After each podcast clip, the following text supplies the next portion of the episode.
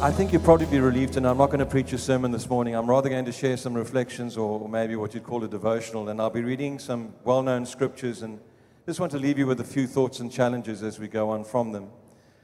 So I'm going to start reading, if I can, uh, from the second book, the second chapter of the book of Luke, the very familiar story. In verse 4, it says So Joseph also went up from the town of Nazareth in Galilee to Judea, to Bethlehem, the town of David because he belonged to the house and line of David.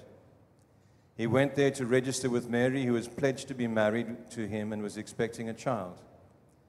And while they were there, the time came for the baby to be born, and she gave birth to her firstborn, a son. And she wrapped him in cloths and placed him in a manger because there was no guest room available for him. This first incident is the one that we have so often depicted in nativity scenes and we know the story of this young couple searching for a place to sleep and eventually being shown to a stable to have their first child. I'm just thinking about the people who were involved in each of these scenes because we have Mary and Joseph, but we also must have had an innkeeper or somebody who offered the hospitality and people who were present at the birth of Jesus. So the first people to experience Jesus were his parents, but also in those days the men weren't much use, and probably we wouldn't be nowadays either with birth we stand around. I know when, when Sandra was giving birth, I was standing around trying to be brave and actually being terrified and offering words of comfort, but not much that was sensible. Fortunately, there were midwives there and people who knew what they were doing. So it's very likely that people would have been sent for to come and help with the birth, and they would have experienced Jesus as he was born. And with the things that happened later in the evening, which we'll talk about in a minute or two, they might have sensed that there was something special about this birth. But we don't know who they were and we don't know what happened to them after this. But we know that they were there and they experienced Jesus and that they saw him and that they might have had something of an inkling that this was a special birth. But we move on to the next group of people who were introduced to this young baby. And there were shepherds living in the fields nearby, keeping watch over their flocks at night. An angel of the Lord appeared to them, and the glory of the Lord shone around them, and they were terrified, as most people are when they see angels. But the angel said to them, Do not be afraid. I bring you good news that will cause great joy for all the people. Today in the town of David, a Savior has been born to you. He is the Messiah, the Lord, and there will be a sign to you. You will find the baby wrapped in cloths and lying in a manger. And I love this next uh, passage. It says, Suddenly a great company of the heavenly hosts appeared with the angel, praising God and saying, Glory to God in the highest heaven, and on earth peace to all, to those on whom his favor rests. I just want to stop there for a moment. A very profound experience already for these shepherds, something supernatural, something spectacular. We read nowhere else in the Bible of a choir of angels appearing in the sky, and I have my own theory about that. I, I see the Bible pretty graphically. I try and imagine in my head. I'm a, a, an avid reader, and I. That's okay, guys. It's just a screen that's fallen over. Um, but I, I'm inclined to see things in scenes, and, and I have this situation of a, of, of a group of angels being sent to take a message to some ordinary shepherds, and the message is conveyed, and then there comes a point in which they cannot contain themselves for the joy that they have in what's happening and the joy that the Father has, and they burst into song, and the sky fills with these heavenly beings. And for these shepherds, this was a spectacular event an unforgettable event. And then it says that they moved on from there. It says, when the angels had left them and gone into heaven, the shepherds said to one another, Let's go to Bethlehem and see this thing that has happened, which the Lord has told us about. So they hurried off and found Mary and Joseph and the baby who was lying in the manger. And when they had seen him, they spread the word concerning what had been told them about this child.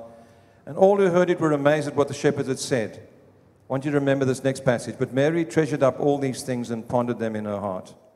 And the shepherds returned, glorifying and praising God for all the things they had seen and heard, which were just as they had been told. We read nothing more about these guys in the Bible. We know nothing about what happened to them in the intervening years.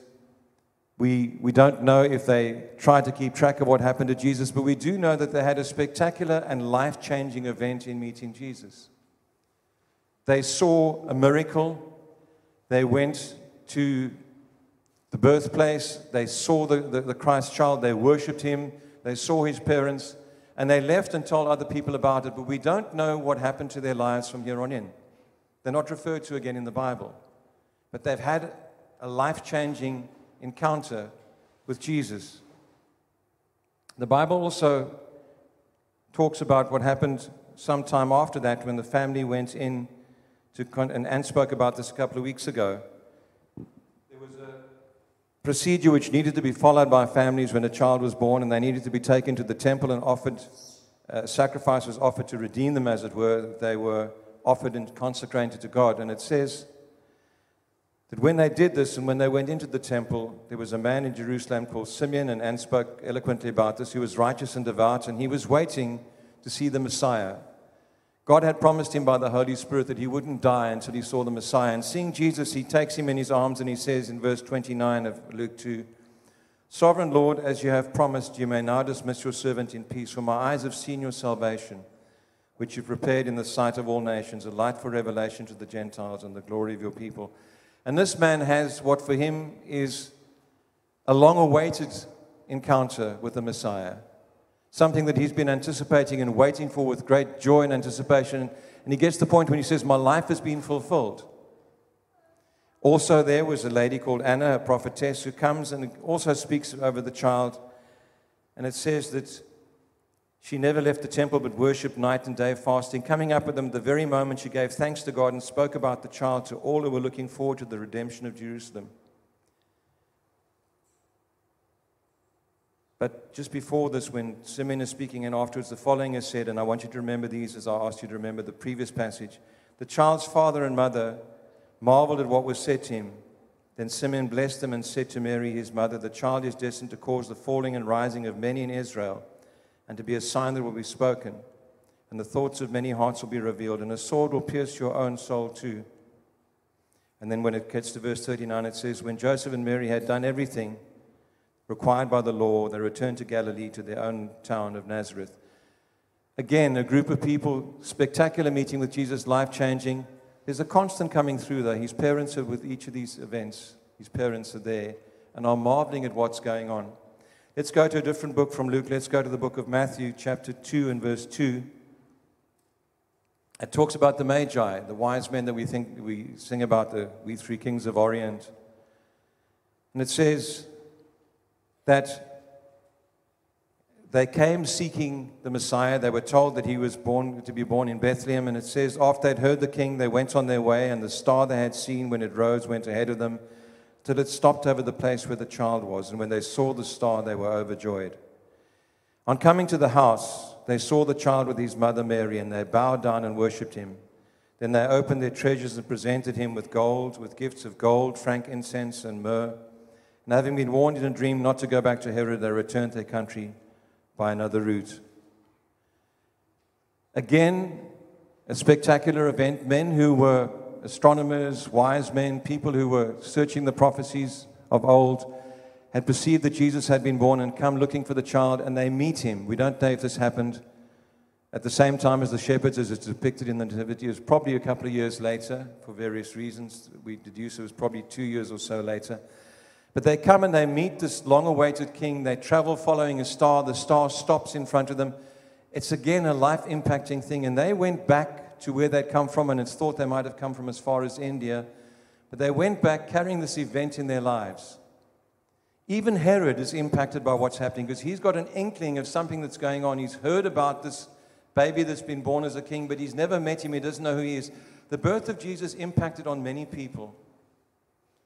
In dramatic ways. And I would venture to say that many of you sitting here have had dramatic interventions in your life in some way when you've met Jesus. Something has happened. You've, you've been part of a session where people have been worshiping and the Spirit of God has touched your heart and you've felt His presence. Or you have prayed and had your prayer answered and been overwhelmed by the generosity of God. Or hopefully you've come to an understanding that you need Him as your Lord and Savior and have given your life to Him and had your life changed as you've given your life to Him. There is this opportunity that we have sometimes through events, through what people are saying, Christmas, Easter, the times that we celebrate, to have an impactful meeting with Jesus Christ. And each of the people that we've looked at thus far, and we can look even further when he was 12 years old and he goes into the city and gets well known story in the Bible. His parents lose track of him, go back to find him and they find him in the temple with the wise men who were astounded by his presence. Many people, when he was a child, met him and were impressed by his presence. But we don't know what happened to them afterwards. But there's a constant running through. His parents did this, his mother marveled and kept these things in her heart. And I want to read you from a different aspect of Jesus' life, going 33 years later to John chapter 19 and verse 25.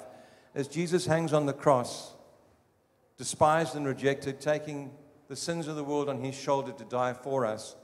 And it says, Near the cross of Jesus stood his mother, his mother's sister, Mary, the wife of Clopas, and Mary Magdalene. And when Jesus saw his mother there and the disciple whom he loved standing nearby, he said to a woman, Here is your son, and to the disciple, disciple Here is your mother. Somebody was there at the end. Mary's relationship with Jesus was not a passing one, it was a life. It was a life shared. The good times, the bad times, the times when he was being revered as, as a traveling rabbi, when people were marveling at his, his miracles, the time when he began to be angered or, or, hated by the Pharisees, when his life was being threatened. She was there through all of those things. She was there when the spectacular happened. She was there when the ordinary happened. She changed his nappy. She fed him. She raised him. She saw him grow to who he was. She saw the change that he began to bring in people. She saw and understood his deity, and she was there to see him die, but she was there also when he rose from the dead. There was a difference in the encounter that she had to the encounter that many others had. And I guess my reflection and my, my question for you this morning is Is Jesus part of your everyday? Is he part of just Sunday morning events or Christmas and Easter celebrations when we have a real emphasis on him? Is he part of your time of worship when you come here and people like Johnny lead us so wonderfully? That's great. The people who met him in these incidents we've looked at at his birth and in his early childhood all had positive impact in their lives because of him, and their lives were changed. But not all of them gave their lives to follow him. Not all of them spent their lives acknowledging him in every aspect of their lives. Not all of them were changed permanently. We don't know. Some may have been. But we know that his mother made the choice to be with him right through his ministry and right through his life and to continue serving him, we find out if we read on, even when he returns to heaven. And I guess I can't let an opportunity like this go past without saying to you if you are sitting here this morning and you've never made a decision to have Jesus be more than a baby or a man on a cross, but to be someone who's a Lord and Savior who's part of every aspect of your life the spectacular, the impactful, or the everyday functioning of your life, then I want to invite you to make an opportunity today to ask Him to be in your life completely, to give your life to Him, to exchange lives, as it were, to become part of that family that were with Him as He went through His life, to have Him with you when times like this happen. And I do love Christmas. I'm so excited. I've already had some of my presents open, and they've been great. And as we speak, my daughter will be placing the turkey in, yeah, right now, she'll be placing the turkey and the gammon into the oven. And I'm looking forward to that. But when this is all over, we'll go back to work, and there'll be mornings that'll be gray and February and drizzly and not spectacular, and the car will be iced up, and you'll be fed up with something you have to do at work, and Jesus will still be there. And there'll be times when you'll be discouraged and afraid, and times when things might come to challenge your well being and your health, and Jesus will still be there. And there'll be times when you're angry and rebellious, and Jesus will still be there. And He'll still be prepared to fully change your life and make you part of His family. And I want to invite you to take that wonderful privilege and use it. Let's pray together. Thank you, Lord Jesus, that you were prepared to forsake a crown of endless glory that we sang about and humble yourself and become a baby that was helpless and reliant on others. Thank you that you not just died for us, but that you lived for us for 33 years. Thank you that you encouraged us and challenged us to understand the kingdom of God. And thank you that you have welcomed us into your family and you provide that welcome to all who will believe. Lord Jesus, I pray that this morning you will touch any heart here that's not been given to you and encourage and love people into your kingdom so that no one will leave here without the assurance that you're part of their everyday life and every aspect of their lives. We pray this in the wonderful name of Jesus. Amen.